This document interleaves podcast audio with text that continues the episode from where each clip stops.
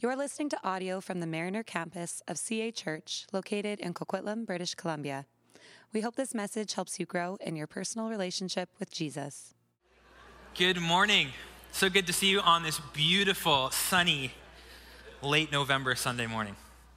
Uh, if we haven't had a chance to meet before, my name is Sam. I serve as one of the leaders here at the church. And uh, as I said, so good to be with you. A couple things before we get into scripture this morning. Um, one, I just wanted to make a note that um, last weekend was just so incredibly special for, for me, for us. And I wanted to thank those of you, for one, who were here. It was so cool to celebrate with the church family, um, just the transition from Pastor Mark. But also just wanted to thank so many of you have sent messages and texts and written notes. And uh, we just feel so loved and encouraged as we kind of step into this new role. So I just wanted to say thank you for that. So beautiful.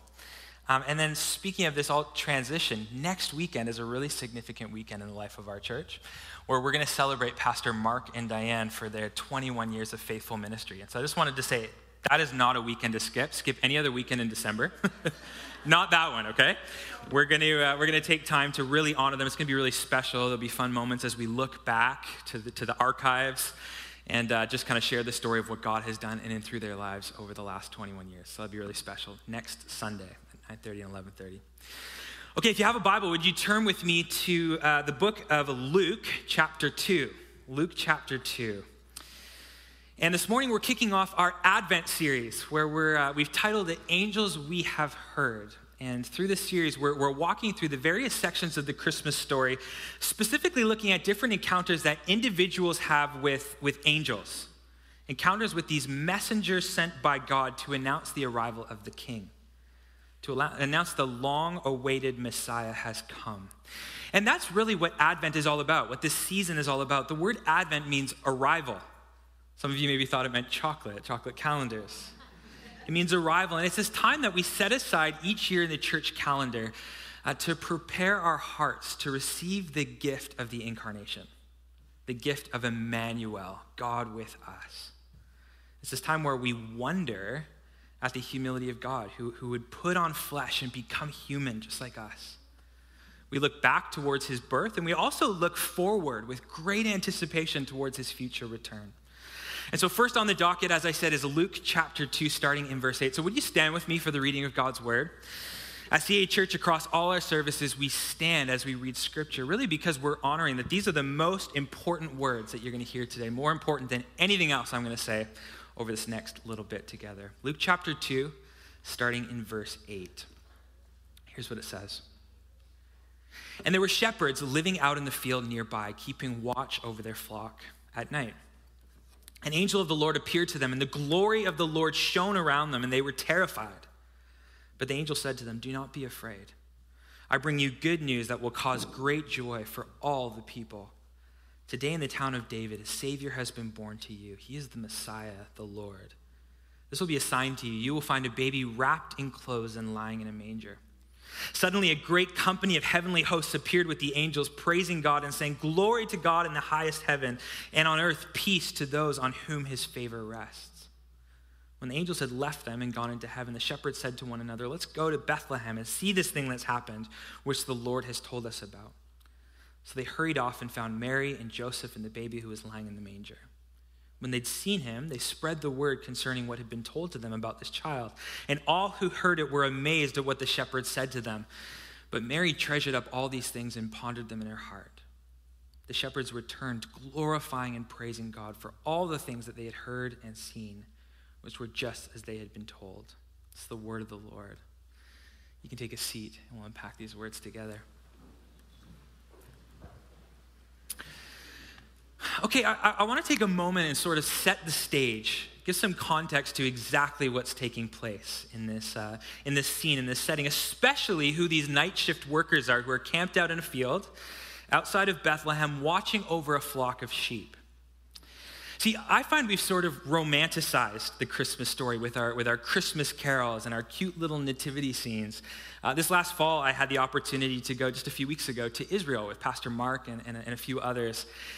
And I got my first nativity scene. It's this beautiful handmade olive wood kind of set with three wise men and Mary, Joseph, Jesus, the shepherds. And it's quaint, it's cute, it's perfect. And I think sometimes when we think about this story of Jesus coming, the incarnation, we almost think about these, these cute little nativity scenes or this, this hallmark version of the story in our minds. A neat and tidy little stable. Jesus kind of quietly lying on a bed of hay. A choir of angels, hundreds of angels surrounding it, singing in four part or maybe six part, 10 part harmony. Uh, Mary with this glow around her head, smiling over at Joseph as some really well groomed shepherds make their way into the stable. Does that resemble anyone's kind of thoughts around the Christmas story? You know, one thing that struck me when I was in Israel over this last year is, is the humanity, the kind of earthiness of these stories in Scripture. You know, when we're so far removed from the land and the culture, it's so easy to, to kind of read these narratives, to almost read them as fairy tales. It's easy to almost forget that these were real people in these stories. Were humans just like us. They were people that had their own fears and doubts and stresses and challenges. And when I stood in some of those spots in Israel and saw even street signs for Bethlehem, which was so strange to see these cities and places that I've, I've read about and learned about for so long, it was sort of this 3D experience. And it added so much meaning to the stories that I heard. See, see, Bethlehem is not like Hogwarts or Narnia. It's a real place with real people. So, so looking back at, at Luke chapter 2, at the, these, these men who are out in the field, history tells us actually that first century shepherds were almost among the most despised people in all of society. These weren't clean cut, harp playing, homeschooled teenagers. These were gruff, socially rejected outcasts. And at one time in history, the, the, the, the, role of shepherd, the occupation of shepherd, was this honorable role. It held this sort of prestige among the family of God. Shepherding was, was a good family business. And David, who was the greatest king of all of Israel's history, David was a shepherd. Even Psalm 23, God is, is referred to as shepherd. But by the time you get to the first century, the role of shepherding in society had kind of dropped lower and lower on the totem pole. The job paid poorly Good people didn't want to be around shepherds because they, they were kind of dirty and considered unsafe because of the kind of people who became shepherds. The type of people who became shepherds were, were the type of people who couldn't get a job doing anything else, maybe because of their history or their background or because of a crime that they committed. And yet, these were the first people to hear the good news of the Christmas story. And why is that important? Well, consistently, all throughout Scripture, we see that God reveals himself and often chooses the unimpressive, the castouts of society, the ones who, who other people have written off. And that's what we see happening here right from the start of the Christmas story. The first people who were told about the Messiah, the arrival of the Messiah, was the shepherds. See, the coming of Jesus was for everyone. Was, he was for all people, the rich and the poor, the healthy and the sick, the popular and the unpopular. But in this moment, in revealing himself to first century shepherds, God seems to be going out of his way to underline the fact that his gift is especially for those who believe that they wouldn't be invited. I was recently invited to a, a really small wedding in Hawaii, like this super small destination wedding in, in, in Hawaii from an old friend. And uh, I was really close to this friend many years ago, but I haven't seen him in the last five years or so. And so when I saw on Facebook that he was getting married uh, to his fiance, I was really excited about it. And I saw that they were doing this destination wedding. I just thought to myself, oh, there's no chance that I would be invited to this. And I wasn't upset about it or anything. It was just a fact. We were close friends a while back, uh, but years have gone by. We've barely talked. I'm excited for them, but I won't be there. And then I got the invitation. I was like, whoa. Out of everyone you would invite to your 25 person destination wedding, you want us to be there? And I feel like that maybe would have been what the shepherds felt like. Picture it with me. They're out in the middle of this dark field. It's a night just like any other night. I imagine there's crickets croaking, or what is it that cr- crickets do that sound? Crickets are chirping. The, this, the stars are, are shining bright. Maybe there's mosquitoes that are biting the shepherds and they're slapping their arms. And these shepherds are, are trying their hardest to stay awake and watch for bears and wolves and other wild animals. And as they wait for the sun to peek up around the mountains to provide a bit of light, maybe there's still two or three or four hours left before the sun starts to rise. And they're watching over their sheep. And, and they're trying to be proactive in spotting any danger. Truthfully, it's the same thing they did last night and the night before that and the night before that. Just a regular, monotonous night in the life of a shepherd. And then suddenly, the text tells us, this angel appears to them. And I wonder if they even were maybe looking behind them, like, is that angel talking to us? Or is there someone else behind me? Like, why would they talk to us? We're shepherds. Why are they here? Like, no one intentionally talks to us. But he was talking to them. And what does he say? He says, Don't be afraid. Or some translations say, Fear not. Here's something that's kind of interesting. At every major turning point in the Christmas story, there's an angel that shows up. Four times. There's this angel that suddenly appears and he speaks to Zechariah, to Mary, to Joseph, and then right here to the shepherds. Four times the angel steps up and speaks, and each time the angel begins with the same words Don't be afraid. Why? Well, one, one reason might be that the encounter with an angelic messenger would trigger uh, uh, any kind of person, any person, even the bravest, to tremble and be feared. Remember, these aren't kind of chubby little cute Cupid angels. Most scholars believe that that angels, this angel that appeared in the Christmas story, is actually Michael the archangel, who's described as this strong, courageous warrior angel, a champion of justice. And so maybe one of the reasons he starts each of these encounters with fear not is because he, he looks pretty scary. Maybe that's part of it. But more importantly, he says those words in all four encounters because do not be afraid is a major exhortation of the Christmas story. God is doing something in the birth of Jesus that addresses our fears.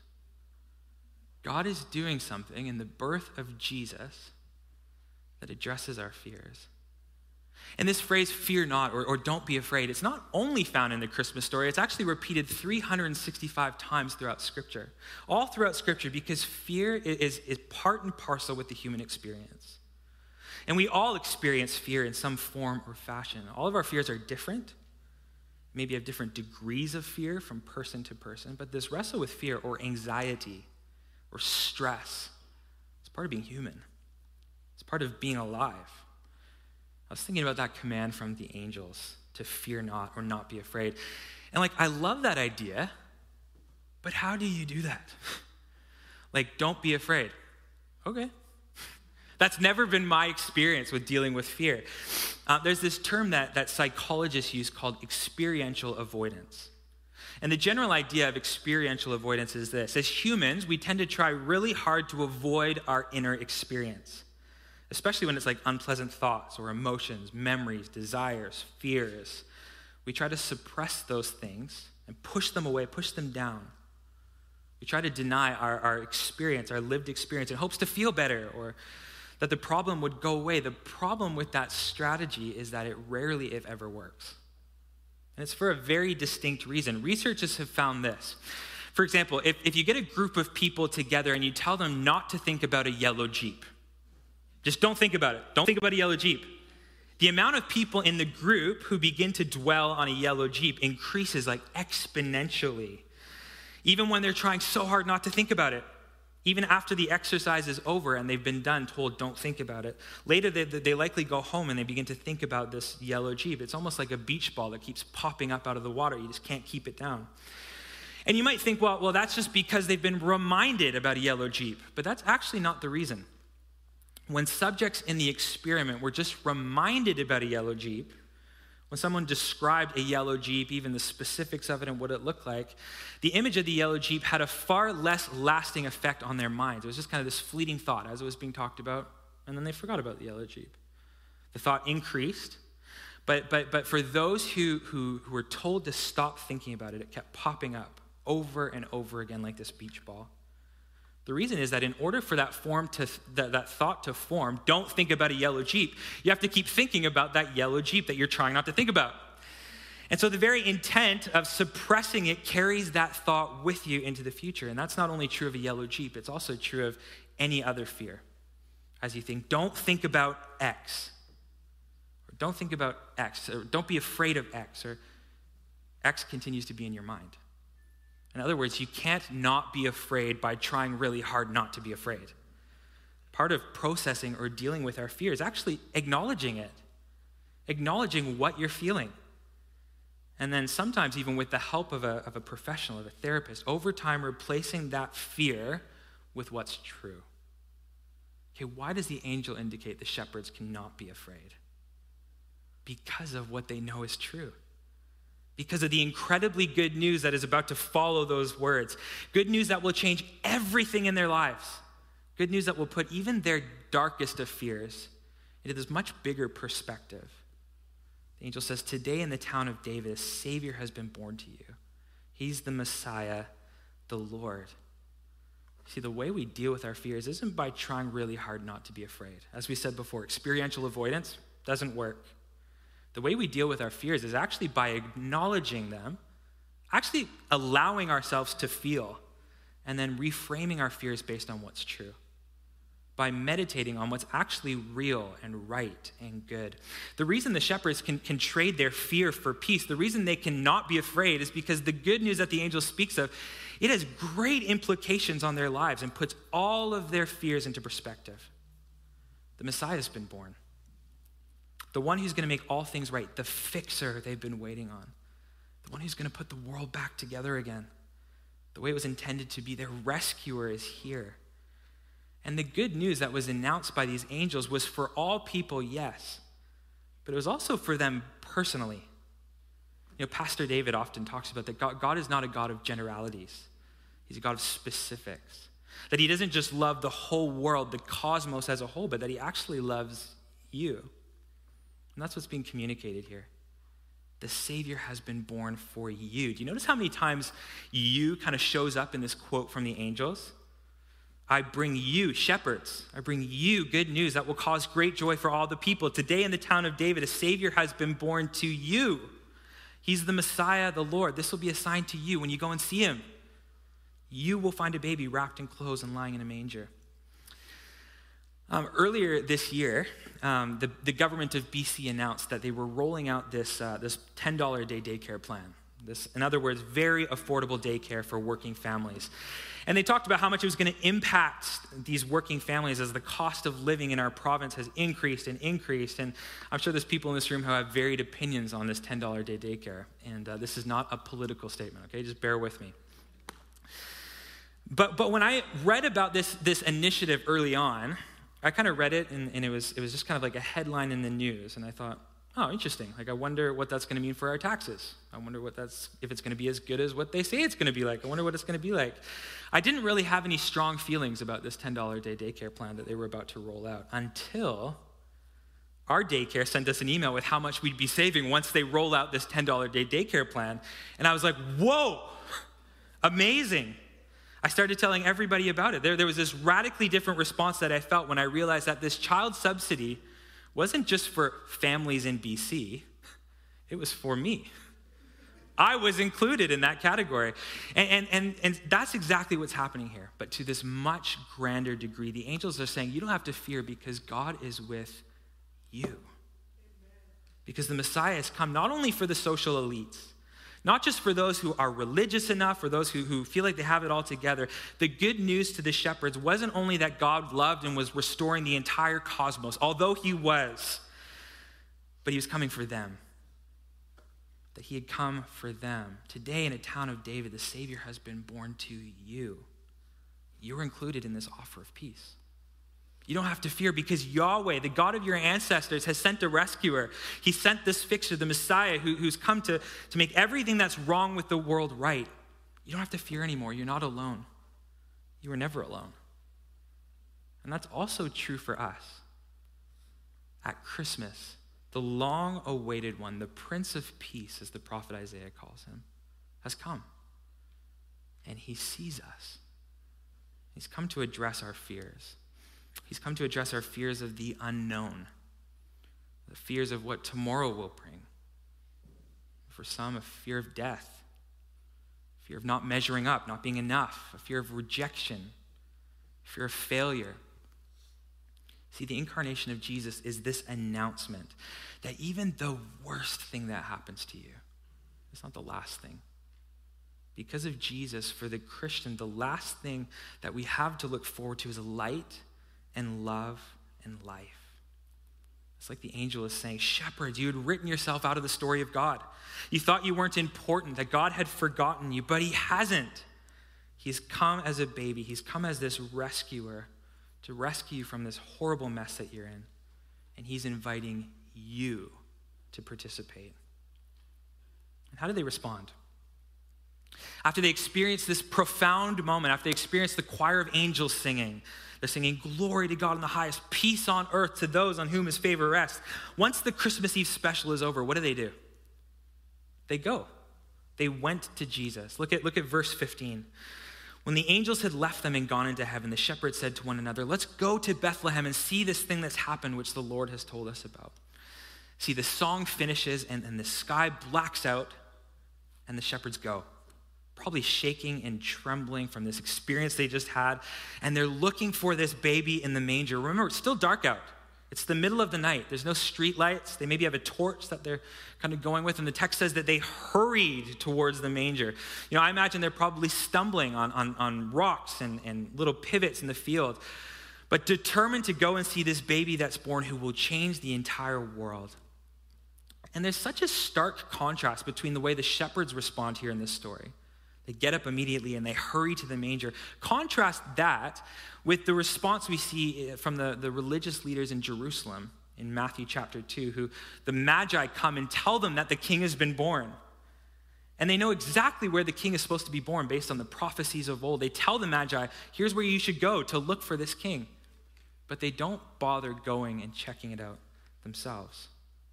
Why is there such a different response from these religious leaders who know the stories, know about the prophecies of this Messiah who would come, and, and these shepherds. Because the shepherds recognized their need for a Savior. If this was true, it was going to change everything for them. If God really had sent the Messiah, the Redeemer, the one who, who would restore this broken world and, and do away with their fears, then it was worth checking every stable in Bethlehem to find him. The shepherds go while the religious leaders kind of wait behind. In Mark chapter 2, verse 17, Jesus says it like this Healthy people don't need a doctor, sick people do. I've come to call not those who think they are righteous, but to those who know they are sinners. See, the shepherds knew that, that, that, that they didn't have it all together. They knew that they were in a mess. They had nothing to lose in that moment. The world was broken and it needed someone to come in and fix it. And then this angel showed up and made this announcement that, they could fear not. Their fear could be done away with. Their lives had purpose because Jesus had come. So, so the shepherds go to Jesus. And we don't know how long it took them to, to find him on their journey. It could have been a couple hours or more, checking these various stables, going in, looking in the manger. Nope, not this one, on to the next one. But eventually they do find him. They find Mary and Joseph and the baby lying in a manger. And then verse 17 says this when they'd seen him, they spread the word concerning what had been told about this child. I love that. They share the news. They can't keep it quiet. Everything was, was, was everything that the angel had just said was coming to pass. They found the baby in the manger. They found God's promised Messiah. The shepherds became the first ever New Testament evangelists. They were the first people to spread the good news that Jesus, the long awaited Messiah, had arrived. When I experience a product that works really well, that I love, I really enjoy. Or I go to a restaurant that's just like off the chain, or I, or I have a great experience with customer service from a company. I can't keep myself from talking about it. I tell everyone I know about this product. Or uh, there, there, was a guy here in the early service who's a jeweler, and he was saying to me, "That's very true of you, because when you bought a ring for me for for jewelry, you sent me 25 other customers. Because if I have a great experience, I just want to talk about it and talk about it. And I'm so excited. I want someone else to experience that same thing that I experienced. And the shepherds experienced this good news of the gospel that the king had come. They saw it with their own eyes. And then they just start telling everyone about it. Yeah, I talk to so many people who are nervous to share their faith because they, they feel like they don't know enough. Maybe they don't know enough theology. Worried that maybe they're going to mess it up or say the wrong thing. Can I just say that if theological depth was a prerequisite for evangelism, then first century shepherds were the absolute wrong choice for God? They didn't know anything about it. It's likely that they didn't even know the prophecies of old that led to this moment. All they knew is what they saw. They saw him, they experienced him, and that was good enough to tell everyone they knew about it. They experienced him and they shared it with anyone who would listen. I wonder who Jesus might be asking us to share our experience with, to share our story with this Christmas. And you don't need to do this big exegetical work on a passage of scripture. You don't need to know all the answers. Just tell your story and see if Jesus doesn't break in and do something in that moment. You know, last, last week at the 9:30 service, we had a, a, number of baptisms. So special. I don't know if any of you were here for that. We're going to put them online afterwards. Uh, but just so powerful to hear the stories of life transformation that people had experienced. I don't think there was a dry eye in the room. Well, I was in the front row, and my eyes were wet. I don't know about anyone else. But it's so powerful to hear these stories of, of Jesus transforming lives. We need to share our stories and tell people about what Jesus has done. Okay, so the shepherds go. The shepherds share what they've experienced with others, and then they worship. The shepherds return glorifying and praising God for all the things that they had heard and seen, which is just as they had been told, verse 20 says. I can just imagine them returning to the field later that morning. Maybe they're just like laughing their heads off, like, dude, what just happened? I don't know, man, but that was crazy. Maybe they start bursting out in spontaneous singing together. They're just worshiping and singing these songs that they knew as children, worship songs all throughout the day, lifting their voices. Maybe when they make eye contact across the field as they're caring for the sheep with the other shepherds who were there, they just laugh. They're just so full of joy. Like, and then maybe they ask throughout the day, like, I'm not crazy, right? You saw that too, right? The angel and then Jesus. And maybe they're even sharing stories like when we were there at the Nativity, Jesus' cheeks were just so cute. I really wanted to ask Mary if I could hold him, but I was just like, and it's like, dude, the Messiah? You can't hold him. Like, I'm just imagining this scene in my head as they're just so filled with joy and they're so filled with worship. You know, worship seems to be the natural response when you encounter Jesus. Worship. There's been moments where I'm just so filled with love and gratitude for all that God has done. I can't help but sing. Uh, there's, there's, even been moments over this last number of weeks where, where uh, we've been worshiping together, and I've just been so moved with emotion as I just sense God's presence here with us as a church, as we lift our voices. And and there's been moments where I just feel like I can't even sing loud enough to show him my gratitude. Like I can't even reach my hands high enough. It sounds so silly, but this is what I feel. I'm like, I just can't express it. My, my heart is just so filled with worship. God, you are so good. God, you are here. When the shepherds experience the manger, they're moved to worship. And they return home in that moment. They return home the same, but also at the same time so different in some regards, nothing has changed for them. They're still going to go back and tend their flock of sheep. They're still on the night shift. They still have the same circumstances, but they're still first century shepherds living in a world that despises them. Everything was the same, and yet, at the same time, nothing was the same. Everything was different. Their lives had this new purpose. Their ordinary lives, tending the flock, it didn't feel so ordinary anymore. Fears, had vanished. Their hope renewed because of this li- little baby born in a feeding trough in backcountry Bethlehem. So, as we move towards the close this morning of our time together, let me just ask you this what do we do with this story? What do we do with this encounter that the shepherds have with, with the angels, that they have with Jesus? Well, I wonder if, just as the angelic messenger said to the shepherds, I wonder if Jesus would want to say to us today, don't be afraid. I've come to give you peace. Have you ever seen the, the Charlie Brown Christmas special, Christmas story? Uh, there's this, this amazing scene where Linus, he's telling his part of the Christmas story, and he's brought, he's brought out his blanket that he's carried with him a lot throughout the movie and he's holding his security blanket and he's, he's telling this story that we just read that there were shepherds in the field at night and suddenly an angel of the lord appeared to them. The glory had shone around them and they were so afraid. And the angel of the lord to them said fear not. And at that moment as linus says those words as he says fear not he drops the blanket. Have you noticed that? Go back and watch it. You'll see that. He drops the blanket. Because when you listen to the christmas story the coming of jesus god with us you realize that you don't need to be afraid. You can let go of all those things that you've tried to find momentary comfort in, security in. You can drop it because Jesus has come. Because, in light of Emmanuel, in light of God with us, the things that seemed so scary, the, so stressful, so big don't seem so big and grand anymore. And it doesn't mean that those fears don't exist. It doesn't mean that instantly our problems vanish. But because of Emmanuel, because Jesus comes, we can have peace even through the darkest of situations. if you're comfortable, would you, would you just close your eyes for a moment as we respond together? I don't know what's going on in your life right now. I don't know what might be causing you fear or anxiety or stress. Maybe you're facing some very difficult circumstances right now, health wise, whether physically or, or mentally, financially, relationally, maybe internally, there's battles going on. God is able to meet you in that moment. Nothing is impossible for the God who comes at Christmas. And as he did through the angels, I want you to hear this message from God this morning. I want you to hear him say, I see you. I see you. I came to earth. I was born in a manger for, for you.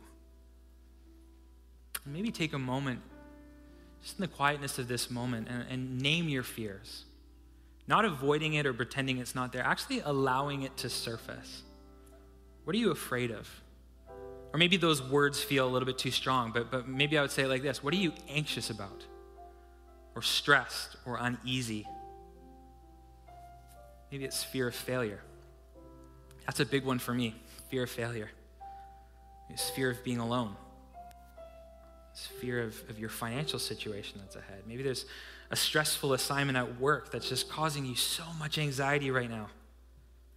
Maybe your fears related to your children their health, their well being, maybe their soul, or your future. Deciding on education pathways, finding an affordable place to rent. Maybe it's your marriage. Maybe it hasn't turned out the way you thought it was going to turn out.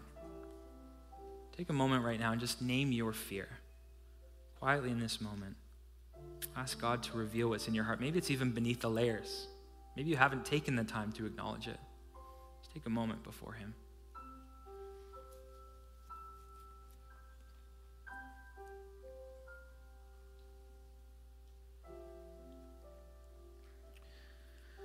And then following the example of the shepherds. In your mind, uh, in your imagination, I just want you to imagine going to Jesus, kneeling at the foot of the manger, and just laying your fears before him. Just dropping them like Linus does as he drops his blanket.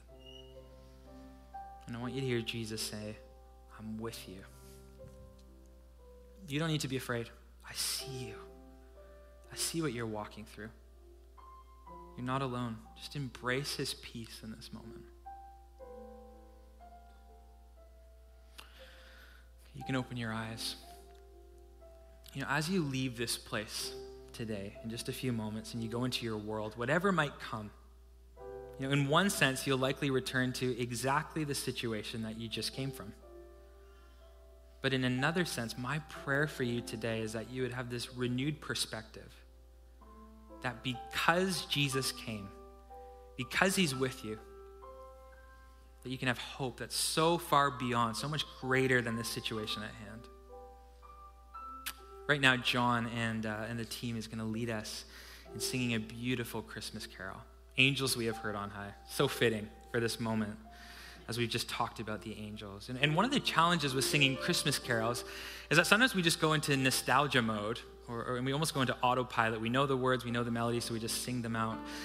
But I want you to focus on the words we're about to sing, specifically the lyrics in the chorus that say, Gloria in excelsis Deo. And those words mean, mean glory to God in the highest. It's the same words that, it's probably a different melody, but the same words that the angels sang in that moment with the shepherds. It's the same, same words that the angels are singing even in this moment right now as they surround the throne of God. It's the same words that we'll sing with him when we see him one day face to face. Glory to God in the highest. And so, would you stand as we respond together with these words? Thanks for listening to this message. If you've been listening to our sermons, but you're not a part of a church community, we would love to have you join us. You can go to cachurch.ca to find out more about getting involved in the life and mission of CA Church.